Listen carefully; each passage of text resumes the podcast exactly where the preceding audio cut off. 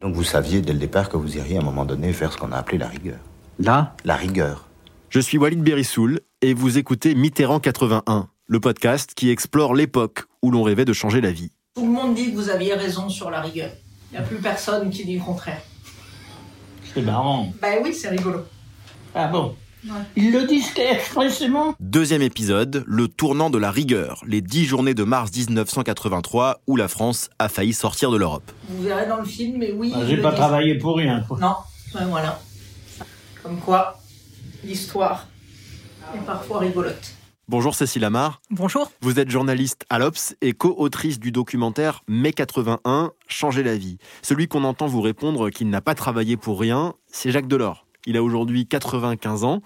Jacques Delors, c'est l'un des architectes hein, de l'Europe telle qu'on la connaît aujourd'hui. Il a posé euh, les bases de l'euro, la monnaie unique. Mais en 1981, Cécile, le moins qu'on puisse dire, c'est qu'il ne partage pas du tout l'euphorie ambiante. Non, d'abord, il est pessimiste de nature, hein, Jacques Delors, toujours. Et puis, il a le sentiment que le programme sur lequel a été élu François Mitterrand, hein, les nationalisations, la retraite à 60 ans, euh, ce sera euh, très difficile à mettre en place et c'est pas forcément la, la bonne voie. Voilà. Il, il pense que ça va être très, très, très, très difficile. Euh, Quel rôle il joue à ce moment-là? Il a rejoint François Mitterrand en 74 et puis il, a aidé à bâtir euh, le programme économique. Il a crédibilisé parce qu'il est très, il est très connu hein, à l'époque, Mm. peut-être même plus qu'un certain nombre d'autres ministres parce qu'il a été conseiller social de Jacques Chaban-Delmas. Voilà, c'est un syndicaliste très connu en France et il va devenir euh, ministre de l'économie et des finances de François Mitterrand. ministre de l'économie et des finances d'un gouvernement socialiste qui arrive au pouvoir en mai 81 et qui va affronter ce que François Mitterrand lui-même appelle le mur de l'argent. On est en 1980 avec les années Reagan et les années Thatcher. Gilbert Mitterrand, fils de Daniel et de François Mitterrand, député de Gironde en 1981. C'est le, c'est le triomphe, enfin c'est les prémices, c'est, c'est la mise en place du néolibéralisme ou de, ou de, de l'ultralibéralisme, on l'appelle comme on veut, en tout cas, d'une pensée économique qui, qui, qui vient dominer la pensée politique. C'est, c'est, c'est- l'économie se met à gouverner. La gauche arrive au pouvoir en 81, au moment où, où le monde, lui, fait un virage à droite formidable. C'est, c'est peut-être pour ça, d'ailleurs, que la gauche est arrivée. Ça n'avait pas de sens de venir pour euh, gérer comme euh, les gouvernements de droite. Lionel Jospin, premier secrétaire du Parti socialiste. Il s'agissait bien, à l'époque, de répondre à une aspiration qui était profonde dans le pays, qui avait été longtemps retenue. qui réalisent leurs promesses qu'ils ont faites, notamment sur, euh, sur euh, la réduction du temps de travail, euh, les vacances. Alors les 35 heures, c'est important pour vous? Ah, très. Demandez aux chaînes, aux gars qui sont sur les chaînes, en fonderie et ailleurs. Vous leur demanderez à eux, s'ils sont pas contents, qu'on arrive aux 35 heures au plus vite. On sait bien que ce ne sera pas pour demain. Aussi, j'ai le droit de faire du golf ou du tennis. Moi, c'est un truc que j'ai jamais goûté. Pour la bonne raison, parce que mes moyens me permettent pas. Ça ne déplairait pas, moi, de jouer au tennis, moi. Pourquoi pas? C'est plus comme avant. Le rapport de force, il est de notre côté. Euh, Cécile Amar, la, pression, elle est, elle est pas seulement économique, elle est aussi euh, de la part des électeurs. Il y a des attentes, en tout cas, qui sont très fortes. Ils ont tellement attendu que, oui, euh, ils espèrent que les promesses soient tenues, et puis ils ont des attentes sociales très très fortes. hein. 81, dans l'imaginaire collectif de la gauche, c'est la suite de, de, de 36. C'est la suite du Front populaire. Les gens attendent que ça change vraiment dans leur vie. Charles Zillerman des communistes entre au gouvernement pour y rester longtemps. Naturellement, nous nous plaçons dans la perspective euh, d'aller euh, loin et de réussir. Savez, un ouvrier de mes amis m'a dit à ce moment-là, avec vous, nous serons présents à la table du Conseil des ministres. Charles Fitterman, numéro 2 du Parti communiste et ministre des Transports. Ça m'avait à la fois fait plaisir et en même temps euh, angoissé un peu, parce que je me suis dit, il va falloir être à la hauteur. Il y a une pression qui vient de l'extérieur, celle euh, des États-Unis, qui s'inquiètent de voir des communistes euh, au gouvernement qui évoquent les problèmes de l'Alliance atlantique. George Bush, le vice-président euh, de Reagan, vient à Paris. François Mitterrand l'écoute avec courtoisie, mais il n'est pas question qu'il décide de qui forme le gouvernement de la France. Il y avait Madame Thatcher qui était là, que j'ai eu l'occasion de voir de près, et puis Monsieur Reagan, que j'ai vu aussi d'ailleurs, puisqu'il est venu à Paris. Donc euh, on, on était vraiment à, à contre-courant. Il y a un côté euh, bravache ou patriote à ce que euh, la France euh, soit une exception politique. François Mitterrand, il est euh, très attaché à ce que euh, ce soit la France et les Français qui décident de la politique française. Et c'est pas parce qu'ailleurs ça va complètement dans le sens contraire, c'est le libéralisme, et ben en France c'est le socialisme à la française. Quoi. Les 110 propositions, c'est son programme, et dans ces 110 propositions, il y a une proposition phare, les nationalisations. La nationalisation euh, promise par euh, François Mitterrand, c'est euh, de reprendre la main sur des secteurs stratégiques dans les transports, dans l'industrie, et puis des banques. La nécessité de nationalisation du crédit est apparue très tôt dans la vie politique française. Pierre Mauroy, Premier ministre, discours de politique générale le 8 juillet 1981. La nationalisation, longtemps envisagée des banques d'affaires, fut alors contrariée par la pression des forces conservatrices. Les 110 propositions, hein, les ministres de l'époque, ils disent tous c'est euh, la Bible, hein, la Bible laïque. Et euh, Pierre Mauroy à Matignon euh, note scrupuleusement hein, le respect des propositions l'une après l'autre. Eh bien, cette grande réforme, nous entendons aujourd'hui la parachever. Il convient donc de nationaliser le secteur bancaire. Et comment l'économie réagit? Euh, les marchés financiers très très mal, mais dès, le lendemain de l'élection. Hein, euh, le franc Davis, euh, il y a une fuite des capitaux. S'il existe plusieurs moyens de passer de l'argent en Suisse, dont certains très sophistiqués, le simple passage en voiture se fait encore assez fréquemment. Bonjour monsieur. Bonjour monsieur. française. Avez-vous des marchandises déclarées à l'exportation Non. Transportez-vous des capitaux, argent français, devises étrangères? Non, rien de tout ça. Non? Pas plus de 5 000 francs? Pas plus. Vous vous souvenez, on, disait à l'époque, euh, enfin, avant on appelait ça les boat people, les, gens qui étaient partis euh, d'Asie du Sud-Est, euh, qui fuyaient le communisme. Là, il y a une expression qui va marquer qui s'appelle les yacht people, c'est-à-dire les plus riches s'en vont. Les grandes fortunes. Les grandes fortunes partent de, France, vont mettre leurs capitaux à l'étranger. Enfin voilà, c'est vraiment ça hein, à l'époque. Et donc c'est la vraie difficulté du gouvernement de François Mitterrand. Hein, d'essayer d'agir dans ce contexte-là. Ils s'attendaient à ce qu'il y ait une réaction aussi forte? Oui, ils ont toujours, euh, quand ils disaient le, mur de l'argent, c'était ça. Enfin, ils, ont, aucun d'entre eux n'a jamais pensé que leur arrivée au pouvoir, ce, sera un long fleuve tranquille. Hein. Moi, j'étais ministre du budget. Laurent Fabius, un mitterrandiste pur et dur, se heurte à la réalité. Au budget, euh, on voit évidemment beaucoup de choses. on voit les dépenses, on voit les recettes, on voit ce qui se passe. La balance du commerce extérieur n'était pas bonne. Il y avait des attaques sur le franc. En marge de la politique, tous les observateurs, beaucoup au moins, ont la lorgnette braquée sur le franc. À la Bourse de Paris, on assiste à un afflux considérable d'ordres de vente, à tel point que la Chambre syndicale des agents de change, comme elle le fait toujours en pareil cas pour discipliner le marché, a décidé dans un premier tour de suspendre les cotations de la plupart des valeurs françaises. À vous, Yves Mousse. Et moi, là où j'étais, j'ai vu le risque. Et je me rappelle parfaitement, puisque j'ai retrouvé des documents euh, à ce propos, que dès la fin de 81, euh, j'envoie une note à François Mitterrand en lui disant euh, ça va pas. on va déraper et on ne tiendra pas. Et au même moment, fin novembre 1981, juste avant le vote de la loi sur les nationalisations, Jacques Delors, qui lui est ministre de l'économie, s'exprime publiquement à la radio. Les premiers mois, Jacques Delors, il, il le dit en privé à François Mitterrand, il lui écrit, il le dit en Conseil des ministres, et puis là, il trouve tellement que ça va trop vite qu'il décide de le dire publiquement et qui fait euh, cette déclaration. Euh, on est le 29 novembre 1981, il demande à ce qu'il y ait une pause dans l'annonce des réformes. Je dis, il faut faire une pause dans l'annonce des réformes, ça va trop vite. Euh, les, les, nouveaux élus socialistes, certains d'entre eux n'avaient aucune expérience, ils étaient dans l'euphorie. Je n'ai pas dit arrêter les réformes, j'ai pris une formule qui pouvait être acceptable par certains. Mais on me l'a reproché quand même. Pour toute la gauche, pas que chez les socialistes, euh, la pause, c'est la fin du Front populaire. Hein. Hmm. Quand on commence à dire il faut faire une pause, c'est qu'on arrête de mener la politique hein, promise. Donc c'est un espèce, c'est plus qu'un tabou. Enfin voilà, Charles Fitterman va aller le voir, il va lui dire tu fais une erreur politique. Voilà, mais Jacques Delors assume. D'avoir dit publiquement ce qu'il essayait de dire en privé euh, depuis plusieurs mois. Et l'heure de vérité, euh, elle a sonné très vite. Robert Badinter, ministre de la Justice. nous avons eu, je ne sais plus, deux ou trois d'évaluations. Jacques était blanc. Blanc, moi je le connaissais, je l'aimais beaucoup. Un homme très remarquable. Il vivait comment dirais-je, son propre enfer ministériel sur cette terre. Mais c'était quoi votre crainte? Ma crainte, c'était que on boit le bouillon sur le plan financier et monétaire. Quand euh, Jacques Delors dit euh, c'est euh, qu'on boit le bouillon sur le plan financier, euh, monétaire, le, le risque c'est que la France soit sous la tutelle du FMI. C'est ça qui se joue à l'époque. hein. C'est- qu'on soit euh, sous la tutelle, c'est-à-dire que la politique économique ne soit plus menée par euh, ben, le gouvernement, par ceux que les Français ont élus, mais que euh, le FMI donne une liste de programmes à, mener, des programmes d'austérité, c'est toujours la même chose.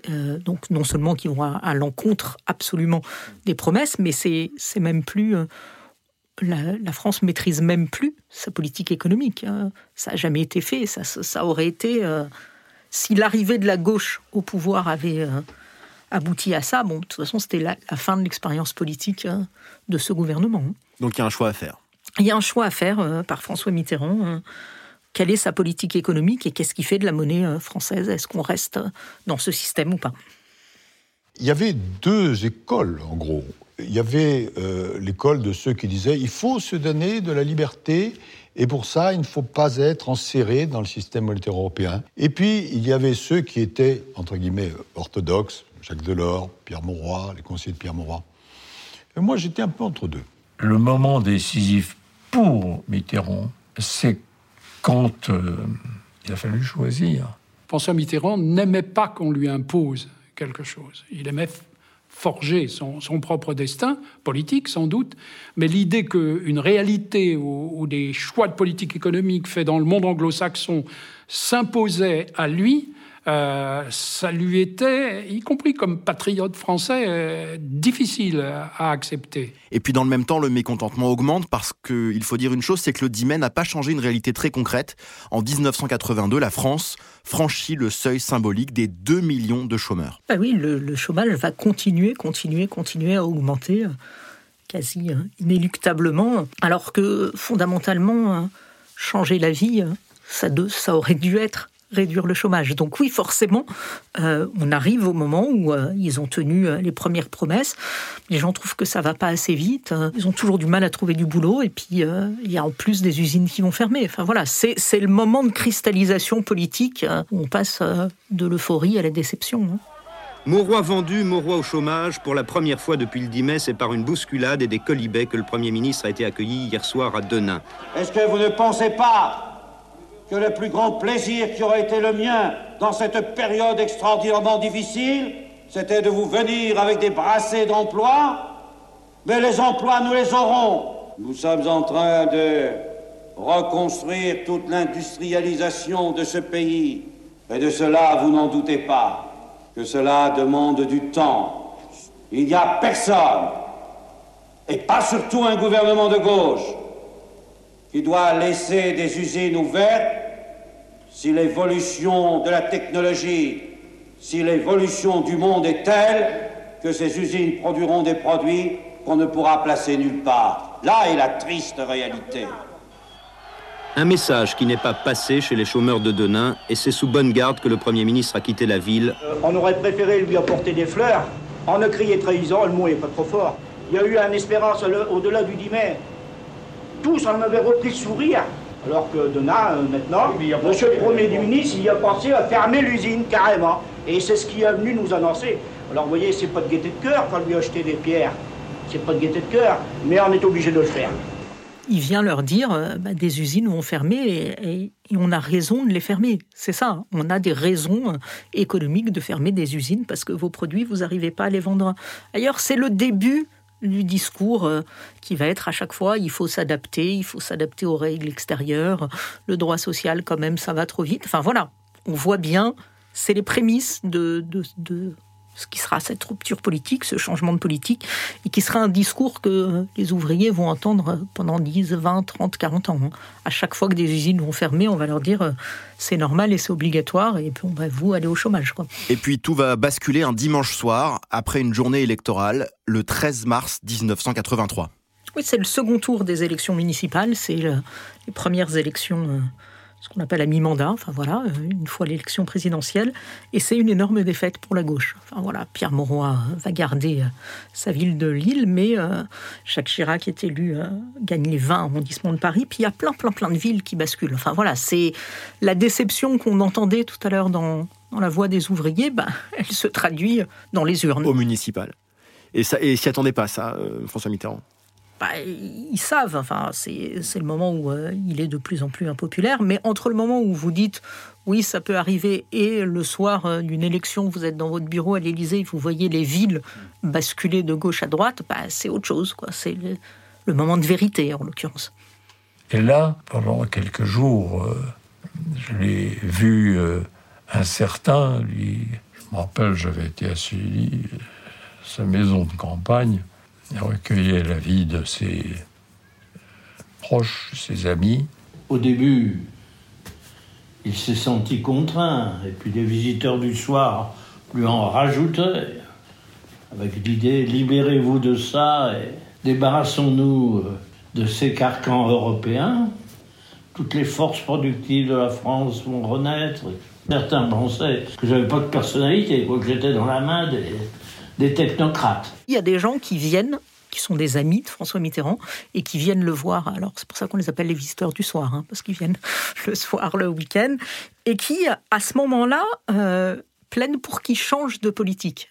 Plaident justement en disant, ben voilà, il y a la déception, les gens sont pas contents parce que euh, ça commence à pas aller bien. Euh, pour que pour que vous retrouviez de l'air, pour que ça aille mieux, il faut sortir de l'Europe, parce que c'est quand même euh, fondamentalement ça. Il faut que la France, dans le, dans le système européen, on n'y arrive pas. Euh, il y a justement, il y a les libéraux, il y a, il y a Thatcher, il y a Reagan. Et eh ben, faisons une espèce de socialisme dans un seul pays. Hein. C'était la formule euh, des communistes, mais c'est un peu ça. C'est on va faire une France autonome qui va mener sa politique et qui va pouvoir faire ce qu'elle veut. Et au lendemain de ces élections municipales, le 14 mars 1983, François Mitterrand, il a décidé Il a déjà choisi bah, ce, matin-là, il a justement choisi euh, l'option des visiteurs du soir. Il a euh, de sortir de l'Europe. Ouais, de sortir du système monétaire européen et donc de l'Europe. C'est ce qu'il dit en fait euh, le, ce lundi matin, à 10h du matin, il reçoit le Premier ministre hein, dans, son, dans son bureau, donc Pierre Mauroy, et il lui dit j'ai décidé de lancer une autre politique qui implique la sortie du front du SME et nous, invite la et nous évite la dévaluation. Donc il lui dit, voilà, j'ai, il a choisi. François Mitterrand veut sans doute changer Pierre Mauroy en 1983 pour, pour mener la politique euh, de, disons, de sortie du, du système monétaire européen. François Hollande, chargé de mission à l'Élysée. Voilà, François Mitterrand pèse le pour, le contre. Je pense que ce qui a été déterminant, ça a été la position de Pierre Mauroy. Quand il dit à François Mitterrand, je ne sais pas conduire une voiture sur une route verglacée. C'est le, le moment historique, c'est ça. C'est le geste essentiel. Et là, le Premier ministre lui dit, ben non, moi, cette politique-là, la sortie de l'Europe, je ne l'amènerai pas. Je ne sais pas faire et je ne veux pas faire. Hmm. Donc oui, forcément, c'est une surprise parce que normalement, c'est le président de la République, en fait, qui décide de ce que fait son Premier ministre. Là, il est coincé. Deux jours plus tard, donc le 16 mars 1983, le, sort n'est toujours pas scellé. Euh, la scène est celle d'un Conseil des ministres à, l'Élysée. Et François Mitterrand euh, s'adresse non pas à Jacques Delors, qui est le ministre titulaire de, de l'économie, mais à son ministre délégué au budget, Laurent Fabius. Mitterrand nous réunit à quelques-uns, et en présence de Jacques Delors d'ailleurs, et dit écoutez, je voudrais en avoir le cœur net. Donc, euh, Fabius, euh, ce qui était quand même, il faut le dire, assez désagréable pour Jacques Delors, euh, vous allez imaginer que vous êtes ministre de l'économie, vous allez recevoir les uns et les autres, et vous me direz ce que vous en pensez. Donc, je retourne au ministère, qui à l'époque n'était pas à Bercy, qui était au Louvre. Et euh, je reçois un certain nombre de personnalités, notamment des banquiers. Et avec toutes ces personnalités, sous le sceau du secret, euh, on déroule les différentes hypothèses. Qu'est-ce qui se passe si on reste? Qu'est-ce qui se passe si on sort? Et petit à petit, j'acquiers la conviction qui est paradoxale. Parce que nous étions un gouvernement de gauche, c'est-à-dire mal vu par euh, les financiers internationaux. nous voulions continuer une politique sociale. Si nous étions sortis du mécanisme européen, Eh bien, le paradoxe, c'est que les attaques auraient été beaucoup plus vives, et comme nous avions des déficits à financer, il aurait fallu que euh, nous agissions d'une manière beaucoup plus rigoureuse. Parce que c'était notre appartenance au système monétaire européen qui nous protégeait. Et quand Laurent Fabius revient vers François Mitterrand après avoir euh, consulté, euh, comme le président lui a demandé de, le faire, qu'est-ce qui se passe? Il est convaincu qu'il faut rester, mais euh, il veut obtenir de bonnes négociations pour rester, de bonnes conditions pour que le franc reste dans le système monétaire européen. Difficiles négociations en cours à Bruxelles sur le réajustement des parités monétaires européennes.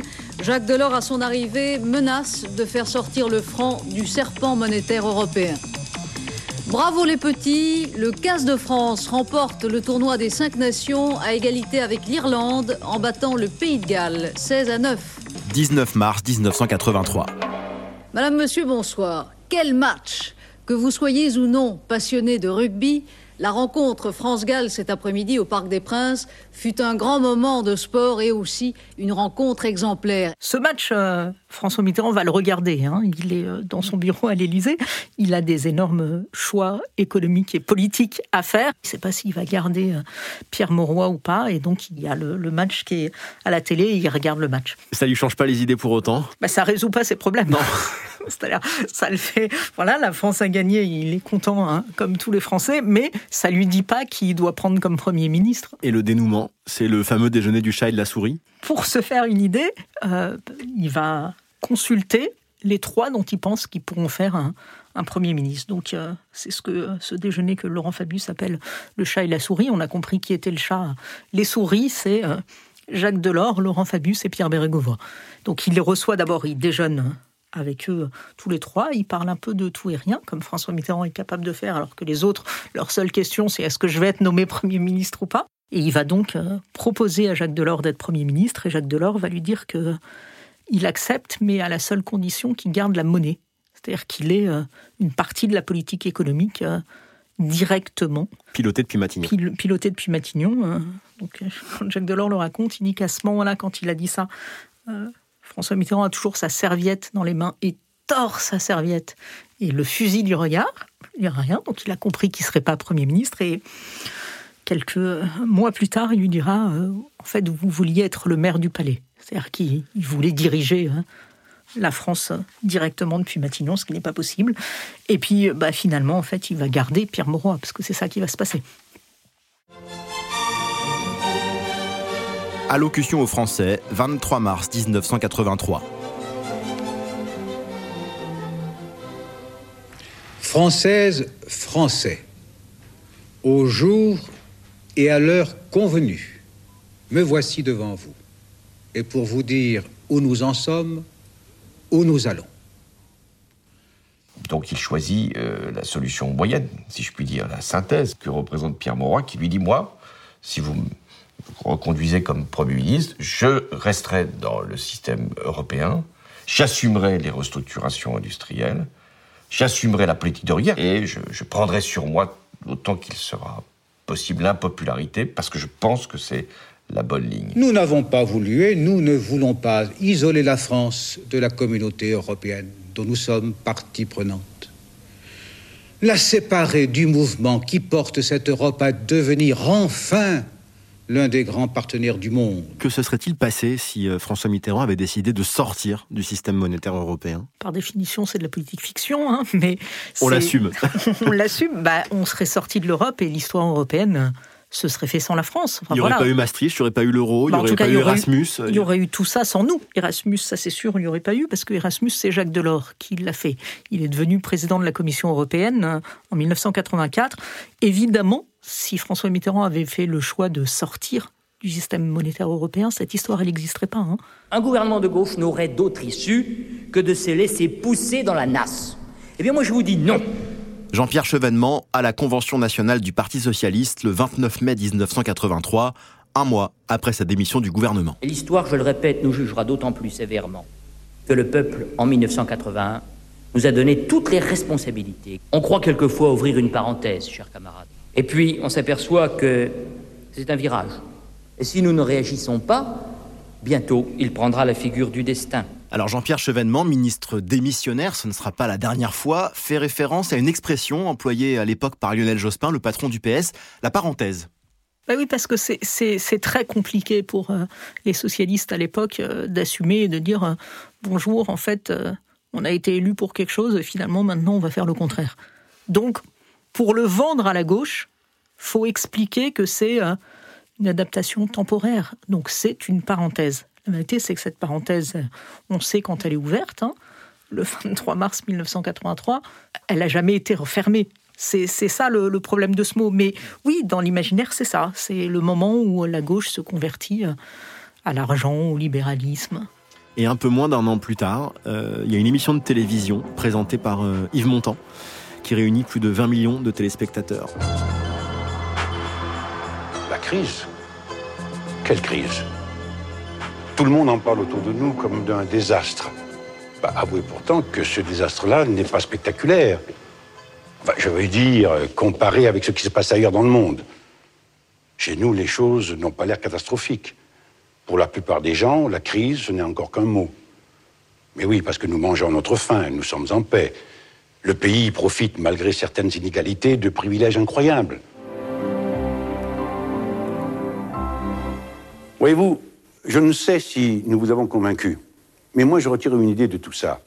C'est que finalement, tout ce qu'on peut dire ou tout ce qu'on peut faire, en définitive, c'est vous, et vous seul, qui trouverez la solution. Il n'y a pas de sauveur suprême, il n'y a pas de super caïd, il n'y a pas de superman. C'est vous, prenez-vous par la main, sachez ce que vous voulez, demandez-le, voyons ce qu'on peut faire et avancez.